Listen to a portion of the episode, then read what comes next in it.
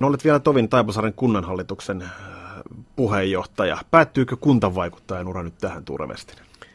No kyllä virallisesti varmaan päättyy, mutta kyllähän tässä tavalla ja toisella varmaan pyrkii vaikuttamaan. Ainakin politiikan kautta pystyy, pystyy kertomaan asioita sieltä taustalta. Ja toisaalta sitten minua kiinnostavat nuo saaristokunta-asiat, niin, niin varmaan sitäkin kautta sitten on halu vaikuttaa. Tuo saaristolaisuuteen, saaristolaisuuteen palataan ihan tuota pikaa, mutta Tuure Westinen, et lähtenyt syksyn kuntavaaleissa ehdolle. Miten vaikea ratkaisu tai millainen ratkaisu tuo oli? No ei se kovin vaikea ratkaisu ollut. Mä olen miettinyt sitä, että kolmekymmentä vuotta ollut kunnallispolitiikassa mukana ja melkein viisikymmentä vuotta yhteiskunnassa asioissa mukana tuolta Lyseon teinikunnan jakkaralta. Lähdin ja, ja sieltä sitten on kierretty A Y-puolta ja politiikan puolta ja osakuntapuolta ja hyvin erilaisia, erilaisia luottamustehtäviä. Olet syntyisin Taipalsaarelta, kuullaan myös musiikkitoiveessasi tämä taipalsaarelaisuus Suur-Saimaan saaresta, suuresta Jänkäsalosta. Millaisena muistat Tuure Westinen lapsuutesi? No kyllähän se viidenkymmenluvun, neljänkymmenluvun lopu ja viidenkymmenluvun alkupuolen lapsuus oli aika niukkaa. niukkaa. Saaressa ei ollut silloin sähköjä eikä teitä. Kuljettiin veneellä ja, ja talvella tietysti hevospelissä ja hiihtämällä. Että kyllä se oli niukkaa, niin kuin kaikkien suomalaisten elämä maaseudulla. Miten se muokkasi sinua ihmisenä? Varmaan sillä tapaa, että sitä oppi, oppi selviytymään. Ainakin se, että seitsemänvuotiaana lähdettiin jo mantereelle kouluun ja, ja oltiin siellä viikot asumassa, eli tuommoisen nassikan kokoisena. Ja siellä piti selvitä, vaikka olisi ikävä ollut, ja ehkä sitten opetti semmoista itsenäisyyttä kaikkinensa ja selviytymistä. Onko tuo suuri Jänkäsalo pysynyt Tuure Westisessä, se kasvuympäristö, mikä oli lapsuudessa? No kyllä se varmaan niin kuin suuri Jänkäsalo ja, ja saaristo kaikkinensa ja Saimaa kaikkinensa on pysynyt ja, ja, ja siitä kantaa huolta edelleenkin tämänkin ikäisenä. Mitä kaipaat siitä ympäristöstä? No en tiedä kaipaako siitä mitä erityisesti kun eilenkin kävin siellä. Eli sitä voi vähän katsomaan. Vähän metsätöissä, mutta kaikkinensa tietysti se luonto siellä ja, ja metsä ja hiljaisuus ja se, että saa olla, olla osa luontoa ja, ja sillä tapaa, tapaa näkee, näkee tätä asiaa. Tuure Westinen, olet ilmoittanut erässä yhteydessä harrastukseksesi tulevaisuuden elinehtoihin vaikuttamisen. Mikä herätti sinut yhteiskunnalliseen ajatteluun? Jaa, mikähän se olisi ollut. Varmaan semmoinen vaikuttamisen halu jo tuolta teinikunnasta lähtien ja siitä sitten kehkeytyy edelleen, että nyt oikeastaan tarkkaa, tarkkaa aikaa tai tarkkaa asiaa osaa sanoa, mutta varmaan se vaikuttamisen halu oli yksi semmoinen asia, että pystyy niin teinikunnassa kuin politiikassa kuin ammattiyhdistyspuolella vaikuttamaan asioihin. Miltä se tuntui siinä vaiheessa esimerkiksi, kun teinikuntaan lähdettiin tai lähdettiin järjestöpolulle ja lähdettiin ikään kuin vaikuttamaan asioihin, niin miltä silloin tuntui? Jaa, miltähän se olisi tuntunut. Siinä oli varmaan silloin enemmän intoa kuin, kuin kykyä vaikuttaa asioihin, niin kuin nuorilla yleensä.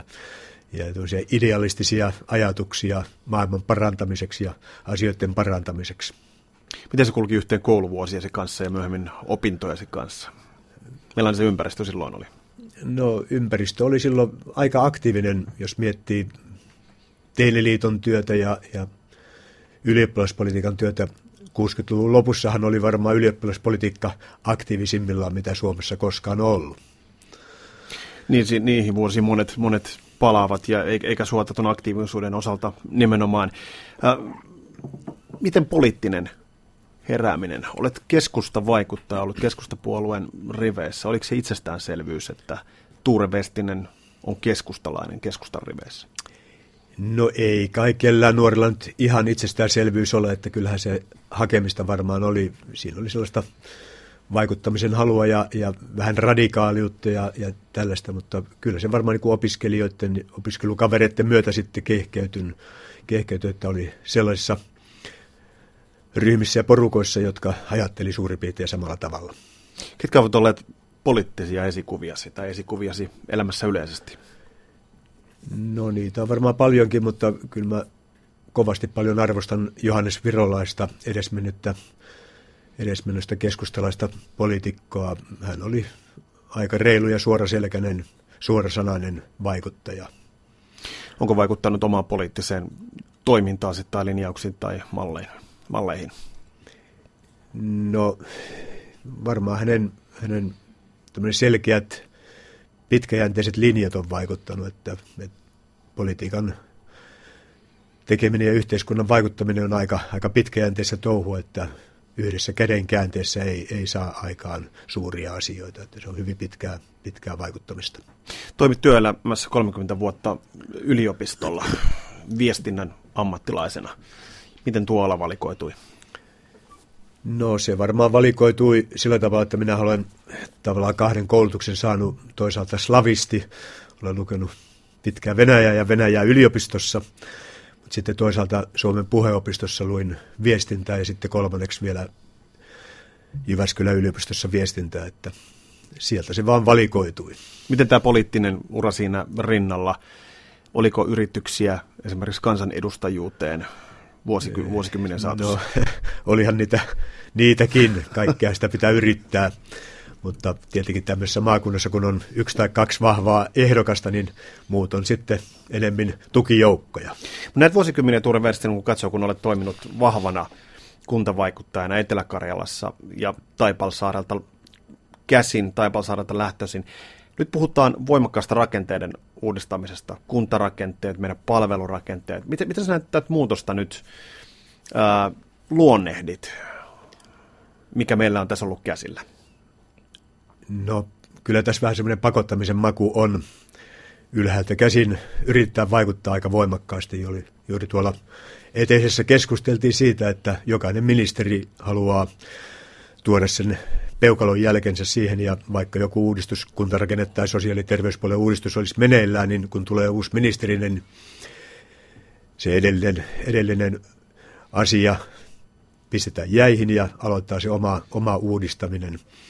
Ja kyllä tämmöinen runnaamisen makuhan tässä on, ja eniten harmittaa se, että kuntarakennetta yrittää väkisin runnoa uuteen uskoon, vaikka viimeisen kymmenen vuoden aikana ihan vapaaehtoisin kaupoin on, on satakunta kuntaa yhdistynyt ja, ja varmasti ihan niin kuin oman järkeilyn, järkeilyn pohjalta, ja näin tapahtuisi varmaan seuraava kymmenen kaksikymmentä vuoden kuluessakin. Entä jos heittää vastateesin tällä huoltosuhteella ja väestörakenteella, olisiko tässä ollut vaihtoehtoja? No varmaan on vaihtoehtoja, mutta niin kuin sanottua, niin kyllä ne kunnat itse osaa ja kunnan päättäjät osaa itse päättää, että milloin yhdistytään.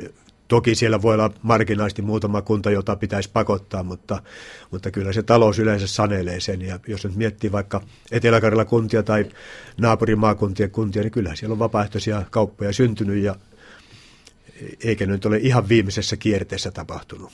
Maakunnallisessa valossa millainen olisi optimaalinen kuntamäärä nyt vaikka Etelä-Karjalaan, jos ihan yleistä työlukua tässä heittää ilmoille? No, jokainen kunta ratkaisee omat asiansa, en, en rupea muita neuvomaan. Poliitikon vastaus. Ei, ei ole poliitikon vastaus, vaan se, että, että, tuota, että se missä nimessä ei pitäisi olla kaksi kuntaa tai yksi kunta, vaan, vaan tuota, esimerkiksi Taipalsaari, kotikunta, jonka parhaiten tunne, niin tuota, pysyisi hyvin itsenäisenä, jos annettaisiin olla, koska meillä talousasiat on ainakin tyydyttävällä tasolla, tyydyttävällä tasolla, vaikka joudutaankin hirvittävästi investoimaan. Tuure Westinen, on varmasti aika selvää, että tulet yhteiskunnallisena ajattelijana ja vaikuttajana toimimaan. Mitä muuta tällä hetkellä mahtuu elämääsi?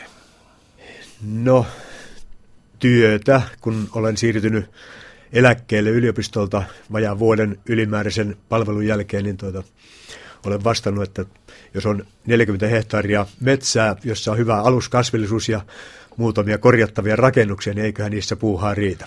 Se pitää varmasti miehen kiireisenä, mutta tiedän myös, että, että runous on lähellä sydäntäsi. Mulla on tässä käsillä äh, Tuure Westinen, sielu sinisen Saimaan, runokirjainen, mutta jos voi pyytää sinua lukemaan runon, ei tästä kirjasesta, vaan sinun tota, taskusta löytyy aika tuorekin runo.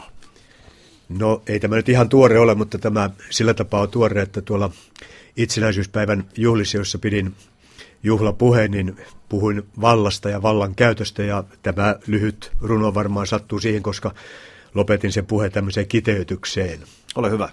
Eli valta on markkinapallo ympäri pyöreää kuminauhan päässä. Sitä eri suuntiin käyttäjä pompottaa, mutta aina palaa pallo käyttäjän käteen. Vaan jos valtaa liikaa pompottaa, vallan siima katkeaa. Siinä on pohdittavaa. Mitä sulla runous merkitsee? Esimerkiksi tämän tyylisen valtaan ja ajankohtaisuuteen liittyvän runon laatiminen. Mitä se merkitsee sulle?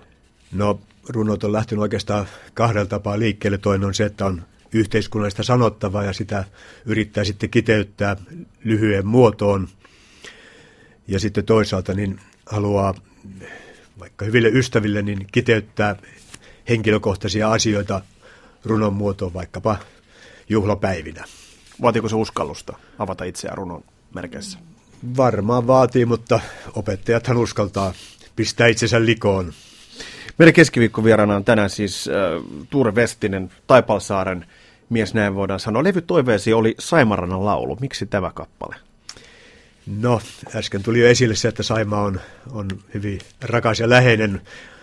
Aika raskaasti tässä vetää nyt sitten kotiin päin, eli Taipalsaarelle, kun Raimo Turunen on sovittanut tämän. Ja, ja tosiaankin tämä kertoo Saimaasta, vaikka kesäisestä Saimaasta, mutta Saimaa on kaunis niin kesällä kuin talvella ja kaikkina vuoden aikoina. Ihan mahtava, mahtava luonto Saimaalla. Kiitos vierailusta. Kiitos.